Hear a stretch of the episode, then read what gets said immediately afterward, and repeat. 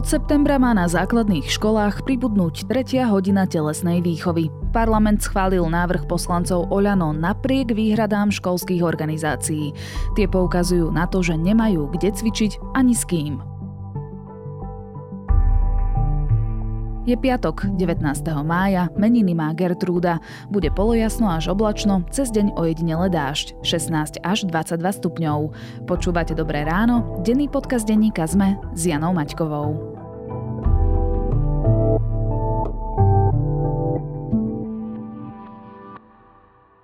Sa recykluje motor z práčky a akým chemicko-technologickým zázrakom sa znižujú emisie v priemysle? Volám sa Adela Vinceová a aj túto otázku som položila Patrikovi Andoovi, konateľovi spoločnosti Ropa. Ak chcete vedieť, kde sa inšpiruje majiteľ úspešnej slovenskej firmy, vypočujte si rozhovor, ktorý je nielen o recyklácii a chemickom priemysle. Piatú sériu podcastov s názvom Prečo práve oni o úspešných slovenských podnikateľoch vám prináša EY a nájdete ho vo všetkých podcastových aplikáciách. Skutočne dobré ráno je to, keď výnosy z vašej investície rastú, ale zároveň prispievate k zlepšeniu kvality života ostatných. Zelený dlhopis Klingerka s atraktívnym výnosom. JNT banka. Expert na investície. S investovaním do dlhopisov je spojené riziko.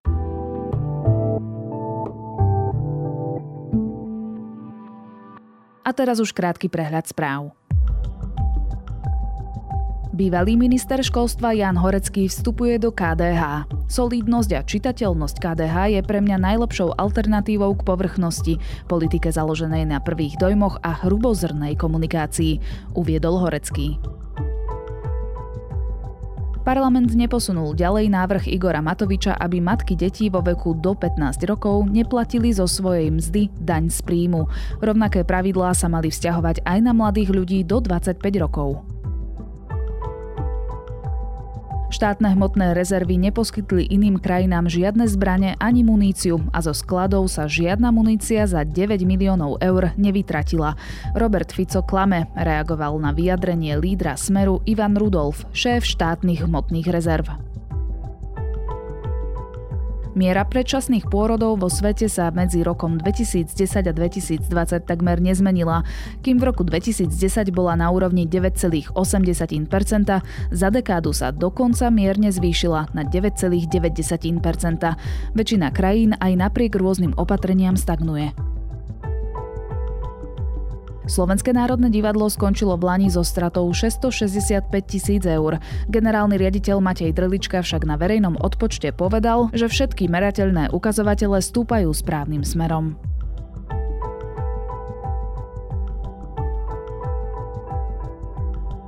Viac aktuálnych správ nájdete na Sme.sk alebo v mobilnej aplikácii Denníka Sme. Povinná telesná výchova trikrát do týždňa. Žiaci zo základných škôl sa majú od septembra venovať športu intenzívnejšie. Parlament totiž schválil novelu Karola Kučeru a ďalších poslancov Olano, podľa ktorých je hodina telesnej navyše nevyhnutná pre zdravie detí.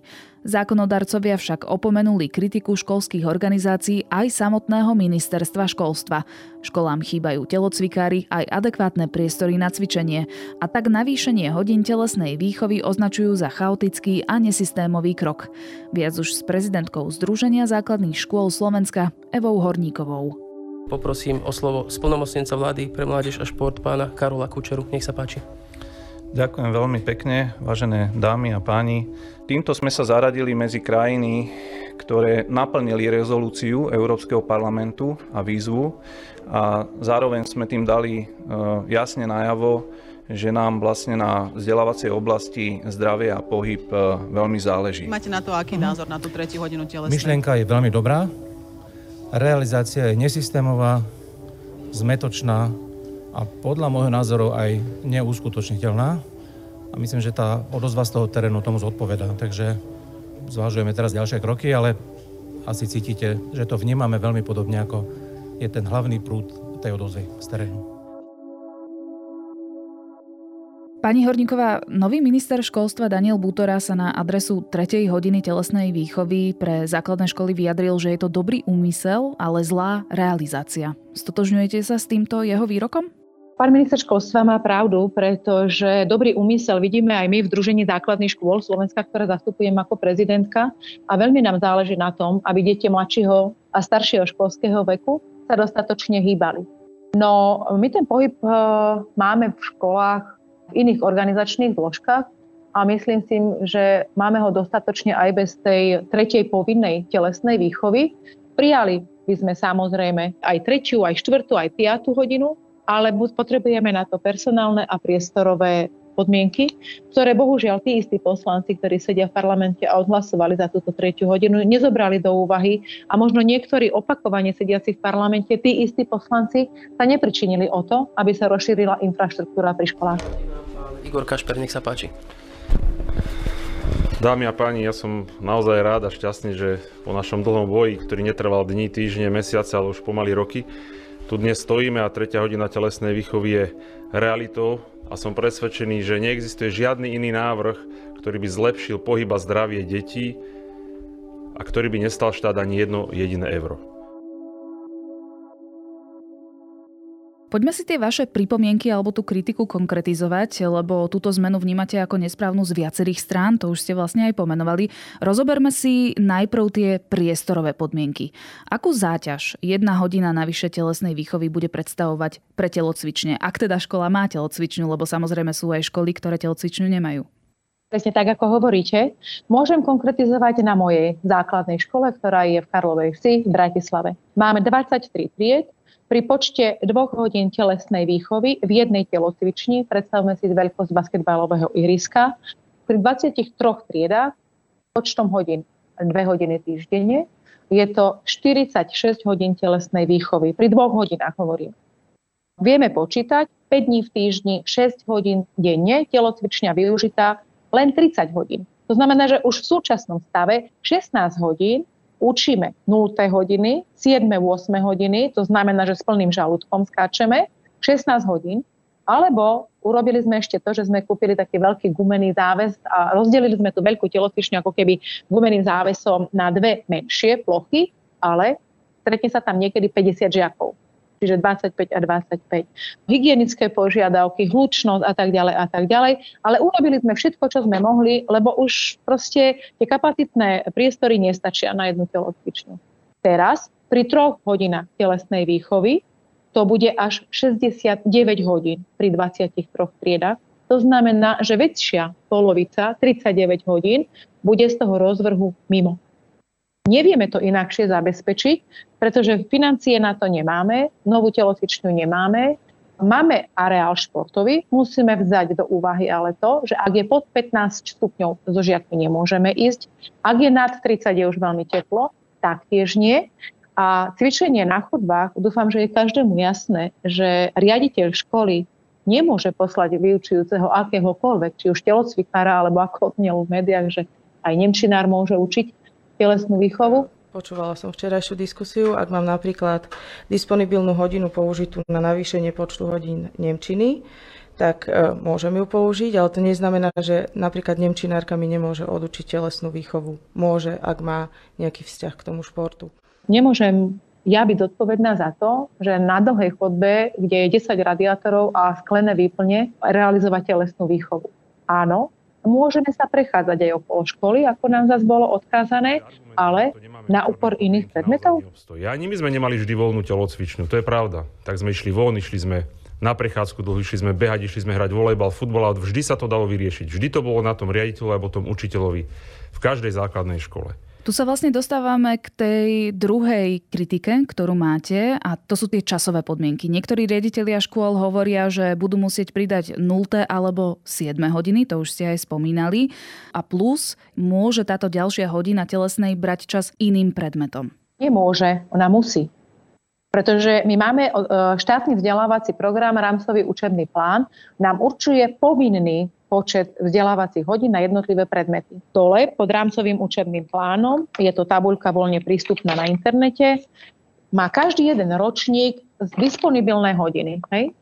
A v tých disponibilných hodín my vieme, že napríklad na prvom stupni je to 8 disponibilných hodín. Veď škola, ktorá sa chcela dávno špecializovať na telesnú výchovu, si týchto 8 hodín kľudne mohla dať na telesnú výchovu, na pracovné vyučovanie, na vytvárnu výchovu. My sa špecializujeme konkrétne na jazyky. Čiže ja stále uvádzam, že prvý ročník v štátnom vzdelávacom a druhý ročník má nulu pre cudzí jazyk. Hej. My sme tam dali napríklad v prvom ročníku dve hodiny anglického jazyka, aby sme od prvého ročníka postupne tou angličtinou previedli až do 9. žiakov. Čiže ja budem musieť zobrať napríklad v prvom ročníku jednu hodinu angličtiny, bude tam len jedna hodina týždenne a dať tú tretiu hodinu vlastne priložiť tým dvom hodinám telesnej výchovy, ktoré už máme v rámcovom učebnom pláne. Myslím si, že toto by trebalo odkomunikovať alebo vysvetliť aj rodičom, pretože všade počúvame, že rodičia sú za. Treba povedať zo pár faktov. Jeden z nich je veľmi závažný, že pre 30% detí je práve telesná športová výchova v dnešnej pretechnizovanej dobe naozaj jediným pohybom. A takisto, že podľa prieskumov vieme, že až 84% rodičov, respektíve verejnosti, si praje viac hodín telesnej a športovej výchovy. Aj ja ako rodič, aj ja ako babka chcem, aby môj vnúk, aby moje deti uh, mali viac pohybu v škole, chcem, aby mali viac pohybu počas dňa, ktorý strávia v škole, ale nie za týchto podmienok. Na úkor nemeckého jazyka, na úkor anglického jazyka, alebo na úkor. Vieme veľmi pekný príklad.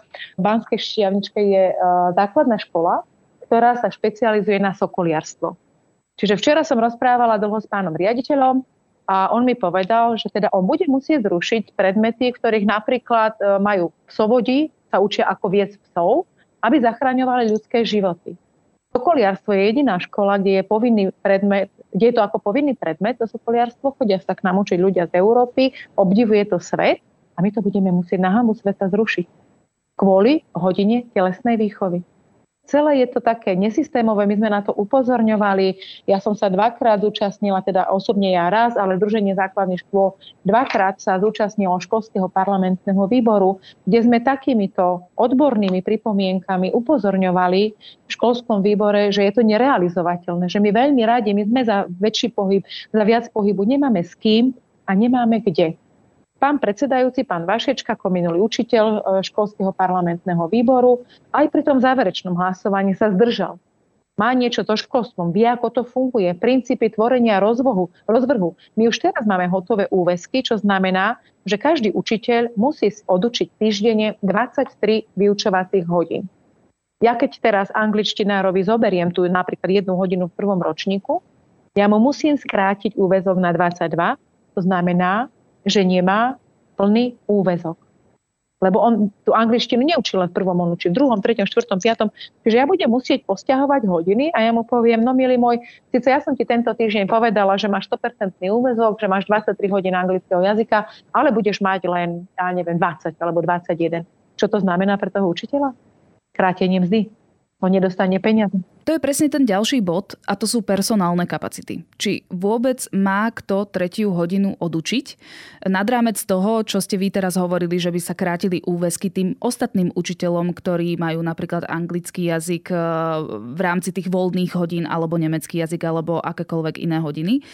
Čiže budú teraz všetky školy zháňať nových telocvikárov, telocvikárky? Pravdepodobne áno, budeme musieť, pretože keď začne celé Slovensko, to je viac ako 2000 škôl, aj keď táto zmena sa týka iba tých väčších škôl, ktoré majú na 150 žiakov, tak tých je nejakých 1549 na Slovensku, tak 1549 riaditeľov teraz začne zháňať e, telocvikárov, či už na celý alebo polovičný úvezok, alebo potom možno ako pani riaditeľka, ktorá vystupuje v médiách, povedala, no a čo, veď tú hodinu môže odučiť aj ten nemčinár, ktorému zoberiete, aj ten angličtinár, ale my ideme siahať na kvalitu, my chceme len kvantitu, lebo Európska únia nám povedala, že vy máte strašne málo hodín. Áno, máme strašne málo hodín, milí poslanci. Viete prečo? Lebo ich nemáme kde učiť a s kým. Čiže ak by boli tie podmienky vytvorené, stále nás porovnávajú, lebo v Maďarsku je 5 hodín, ale však Maďarsku je vystavená infraštruktúra. Nás porovnávajú s Rakúskom. Áno, vystávaná infraštruktúra a nástupný plat učiteľa. Ako neporovnávajme neporovnateľné a nerobme z riaditeľov tých, ktorí to majú brať ako manažerskú výzvu, sa to zapracuje. Sa to nezapracuje, sa toto proste nezapracuje, pretože nemá kam. Keď si položíme otázku, ako sú na tom okolité krajiny okolo nás, keď si zoberieme Dánsko, Francúzsko, ktoré má 5 hodín, Maďarsko, susedná krajina, ktoré má 5 hodín, skočili do systému z 2 hodín na 5, neboli pripravení infraštruktúrou, neboli pripravení personálne, nemali dostatok telocvikárov, napriek tomu si uvedomovali dôležitosť e, telesnej výchovy pre zdravie detí a urobili to. Takže je to cesta v tejto chvíli, keď nemáme zabezpečené odborné vyučovanie? E, vzhľadom k tomu aktuálnemu stavu, ktorý som tu spomínala, si myslím, že toto je prvý krok k zlepšeniu tohto stavu a nejakým spôsobom to musíme naštartovať. Takže áno, je toto cesta.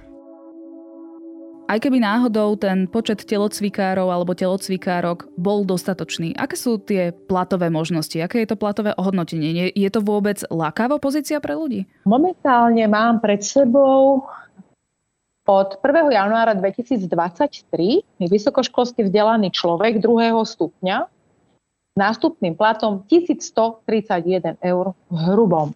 Čiže na vyplatu do bankomatu mu posielam, keď to všetko pozrážam, 875 eur čistom. Čiže toto je veľmi lákavé, si myslím aj pre mladých učiteľov. Ironicky samozrejme to myslím kde hovoríme stále o vysokoškolsky vzdelaných ľuďoch druhého stupňa. Nehovoríme, že iné povolania nemajú mať vyššie platy. Pokojne, majte všetci vysoké platy. Ale my zodpovedáme za budúcnosť tohto národa. My vzdelávame budúcich lekárov, vzdelávame budúcich politikov. Asi sme svoju prácu urobili niekde zle. Keď aj má odrobených 11 rokov učiteľ, čiže človek vysokoškolsky vzdelaný, stále zarába 1000 171 eur. Čiže my sme sa za 11 rokov sa posunieme o 40 eur v hrubom. Za 11 rokov. Takže mali by sme niečo určite vymyslieť a premyslieť a tu začať, že ten status učiteľa a postavenie v spoločnosti je dlhodobo nízky. Aj vďaka tejto platovej tabulke, lebo no kto by už išiel robiť učiteľa? Ale každý chce mať vzdelané deti viete čo, nedávajte im tú angličtinu. Včera som počula názor jedného tetka, však aj tak majú takú strašnú tú angličtinárku v Bratislave. Áno, majú možno strašnú angličtinárku v Bratislave. Ja by som veľmi rada aj prijal, aj mám ja teda native speakerku, aj na ostatných školách určite by prijali kvalitných angličtinárov, kvalitných jazykárov, kvalitných telocvikárov, keby tam nebol plat 1170 eur po 11 rokoch praxe. Hrubom, stále hovoríme v hrubom.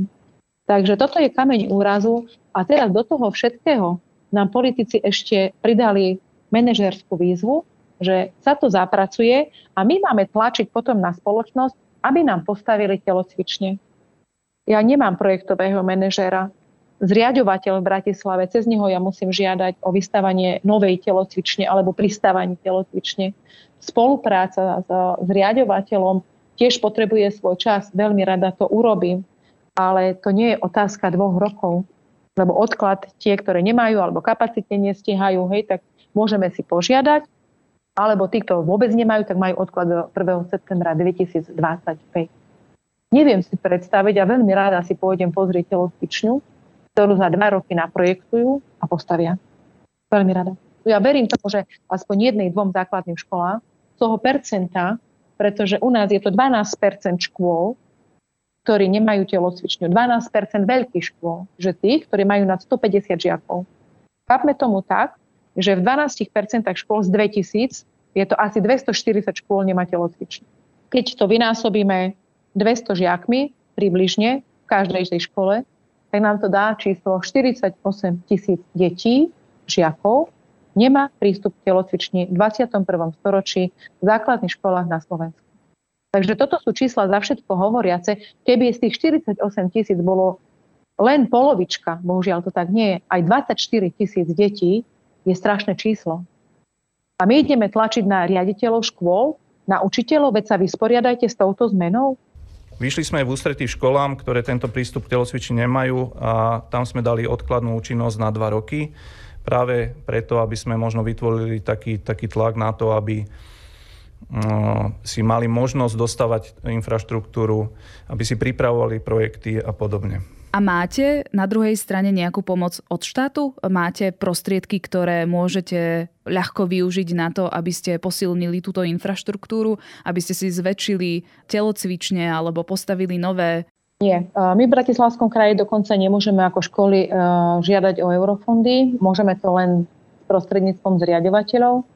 Myslím si, že reagovať na výzvu a napísať projekt dobrý, aby prešiel. Ja už som dvakrát žiadala spolupráci so zriadovateľom, dvakrát sme boli neúspešní, ale vôbec mi to neprekáža. Išli sme teraz tretíkrát do tejto výzvy.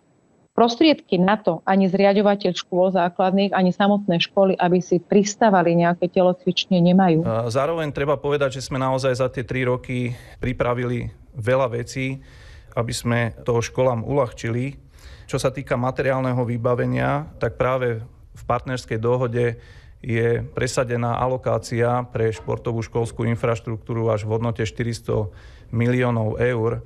A vieme, že je pripravená už výzva na čerpanie vlastne prvých týchto peňazí až 50 miliónová výzva, kde teda vieme, že je veľa projektov práve na nejakú dostavbu chybajúcich telocviční. Ja ako riaditeľka som sa už dávno popasovala s manažerskou výzvou, ako dať deťom viac pohybu. A to tak, že máme na každom poschodí napríklad interaktívne podlahy Fliskaj, dieťa cez prestávku nesedí v triede, vyjde. Máme tam e, na zemi nálepky, urob 10 klukov, 20 drepov, máme také nožné človeče, máme také rolapové futbaly na každom poschodí. Čiže šikovný riaditeľ vie, že dieťaťu pohyb prospieva na to, aby keď potom bude sedieť ďalšiu časť dňa v lavici, aby mu to myslelo, aby prevetral. Outdoorové vyučovanie podporujeme. My máme veľký areál dookola, čiže on ten čítanku pod pazuchu, máme altánok drevený, ide v altánku, číta biológiu, geografiu, kompas do ruky, vlastiveda. Sme v Bratislave, prejdeme sa, učíme na Bratislavskom hrade, učíme v Slovenskej národnej galérii. Čiže tieto veci my podporujeme. My vieme, že tie deti potrebujú viac pohybu. Ale nie takouto nesystémovou, príkazovou formou, pretože zasahujeme do integrity škôl. Vy ste sa stretli aj s predkladateľmi tejto novely, boli ste aj na školskom výbore. Kontaktovali ste aj bývalého ministra školstva pána Horeckého, ktorý e, s vami, teda s vašimi argumentami sa stotožnil, no parlament aj tak túto zmenu schválil. Ako si to vysvetľujete? Že by bolo tesne pred e, parlamentnými voľbami predčasnými? Samozrejme, že áno, to spájam s politikou. Tých 112 rúk, ktorých vyletelo hore, je zodpovedných aj za to, že potrebujeme postaviť tie telocvične a na druhej strane som veľmi vďačná, že otvorili poslanci túto pandorínu skrinku, lebo konečne zistíme, že v 21. storočí na Slovensku nemáme telocvične. Nie, že plavárne, nie, že multifunkčné haly, my nemáme telocvične. A ideme to hádzať všetko na učiteľov, ideme to hádzať na riaditeľov. Vy sa s tým popasujete bohužiaľ sa s tým nevieme popasovať. Na druhej strane tu naozaj máme problém s motiváciou detí k pohybu. Zvyšuje sa nám aj percento obezných detí. Netýka sa to teraz priamo žiakov základnej školy, ale z e, údajov OECD z roku 2019 trpí nadváhou a obezitou takmer 58% Slovákov nad 15 rokov a samozrejme aj tá miera obezít detí do 15 rokov sa zvyšuje každým rokom. Nie v tomto kontexte tá tretia hodiny telesnej výchovy dobrý nápad? Určite je. Aj tretia, aj štvrtá, aj piatá hodina je výborný nápad. Len je nerealizovateľný. Stále to opakujem, my nie sme proti pohybu. My nie sme proti tomu, aby v školách bolo viac pohybu. Dokonca stále hovorím, že viac pohybu má byť v rodinách. Rodič dokonca niektorí, nehovorím, že všetci, podporuje, že moje dieťa nemôže cvičiť, má papier od lekára, fyzické, psychické problémy, ospravedlňujeme dievčatá niekoľko týždňov, lebo majú svoje dni. Všetko urobíme tak, ako si rodič žela, ale tá obezita musí súvisieť a súvisí určite aj so stravou. Urobme projekt, program, ktorý prinesie zdravšie jedlá do školských jedální. Všetko so všetkým súvisí. Takže tá obezita nie je len kvôli tomu, že sú dve hodiny telesnej výchovy. Tá obezita je možno aj kvôli tomu, že doma sedí s mobilom v ruke, rodič mu povie však, ako bolo v škole, dobre alebo nič a rodič má vysporiadanú diskusiu a rodič je na svojom mobile, tablete, dieťa je na svojom, ja nehovorím, že vo všetkých rodinách, ale asi z tej primárnej rodiny vychádza aj vzťah k pohybu. Keď dieťa 6 rokov vidí doma takúto atmosféru nejakú, že mama, otec veľmi sa nehybu, nechodia spolu na plávareň, do lesa, na vychádzky, na turistiku, tak ono sa za, nezačne v tom prvom ročníku hýbať a mať k tomu vzťah. Hej, stále bude to také obeznejšie možno dieťatko možno si povie, že ja nechcem cvičiť, alebo už vidieť z tých kamarátov, že sú pohyblivejší, nebude mať k tomu vzťah, lebo však keď neviete lyžovať, tak nepôjdete sa na svak postaviť hore. Takže všetko súvisí so všetkým, so zdravým jedlom, s rodinou a so školou. My sa nevyvliekame z tej povinnosti mať viac pohybu ale skúsme sa zamyslieť nad inými organizačnými zložkami, aby to bolo menej nárazové, menej natlakové, možno inou formou, ale toto, čo teraz sme urobili v máji, 15. mája, a my to máme realizovať do 1. septembra toho istého roku, z toho sa dva mesiace prázdni, my tiež si potrebujeme oddychuť a mať dovolenku. Deti majú prázdniny, my čerpáme dovolenku. 1. júlovi sme ešte v práci, zase už posledný augustový týždeň, dva sme opäť v práci, ale ten stred toho leta, my si musíme oddychnúť, načerpať niekde energiu. My sme tých 10 mesiacov učitelia ako herci. Hej? Proste ideme do tej triedy, vydáme tam všetko do seba, ale potom potrebujeme niekde nabrať. A keď ja zaťažím ostatných učiteľov, počúvaj, treba pripraviť v lete to, to, to, už niekoľko reforiem alebo deforiem sme tak robili počas leta, tak preto teraz aj tak vystupujeme ostro, že už stačí. Vy ste nás za 30 rokov samostatného slovenského školstva už dotlačili skutočne do takých výkonov, že sme unavení. A už sme si povedali, že stačí, že nenecháme na sebe orať a siať a že toto nesystémové politické rozhodnutie neumožní kvalitu telesnej a športovej výchovy, ale kvantitu. A musíme sa proti tomuto postaviť. Nie len tomuto politickému nesystému, ale všetkým ostatným, ktoré by ešte prišli. Aké sú vaše nasledujúce kroky? Hovorili sme na začiatku, že nový minister veľmi nie je naklonený tejto zmene. Budete sa snažiť s ním rokovať o prípadnom zvratení? Ráno o 9. už sa máme stretnúť s pánom ministrom novým. Nielen ja, ale aj prezidenti všetkých školských asociácií, čiže idú tam aj zástupcovia a prezidenti cirkevných škôl, katolických, evanielických a súkromných. Takže to je naprieč celým odborným plénom tak ja dúfam, že budeme vypočutí u pána ministra, aj keď už avizoval, že teda je to dobrý úmysel, ale zlá realizácia. A uvidíme, ako budeme postupovať ďalej. Samozrejme sa obrátime aj na prezidentku Slovenskej republiky, vysvetlíme jej dôvody, prečo je tento uhol pohľadu náš takýto, aký je. A uvidíme, ako pochodíme. Takže skúsime nájsť nejaký kompromis aby sa aj možno rodičia nemysleli, viete, že, že my to nechceme, že nedaj Boh sme leniví, alebo že nechceme ich deťom dožičiť viacej pohybu. Chceme. Snažíme sa o to už aj bez tohoto nesystémového zásahu, ale potrebujeme na to prostriedky priestorové a personálne. Toľko prezidentka Združenia základných škôl Slovenska Eva Horníková. Ďakujem pekne za rozhovor.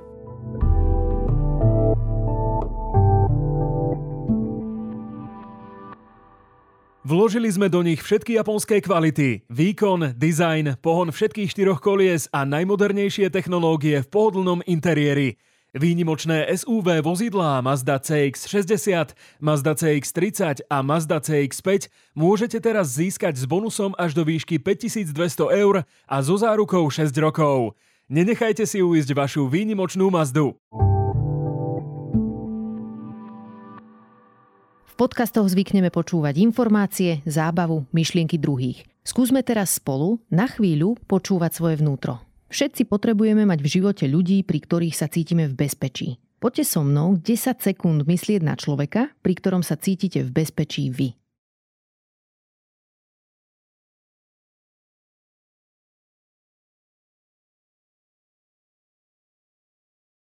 Volám sa Barbara Mareková a čas na seba vám prinášam každý týždeň v podcaste denníka ZME o mentálnom zdraví s názvom Ľudskosť. Najnovšia epizóda podcastu Index je iná ako tie doterajšie a stojí za to vypočuť si ju. Naša kolegyňa a moderátorka podcastu Eva Frantová bola na reportáži v Bani Nováky a priniesla z nej svedectvo o miznúcej profesii, ktorá sa chtiac či nechtiac bezprostredne viaže s Robertom Ficom. A samozrejme máme tu aj ďalšie podcasty Piatoček a TechFM, v sobotu Klik a v nedelu Dejiny. Počúvali ste Dobré ráno, denný podcast denníka ZME s Janou Maťkovou. A okrem mňa na podcaste každý týždeň spolupracujú aj Tomáš Prokopčák, Zuzana Kovačič-Hanzelová, Viktor Hlavatovič, Adam Blaško, Marek Franko, Kristýna Janščová a Erik Kmotorka. Krásny víkend a počujeme sa opäť v pondelok.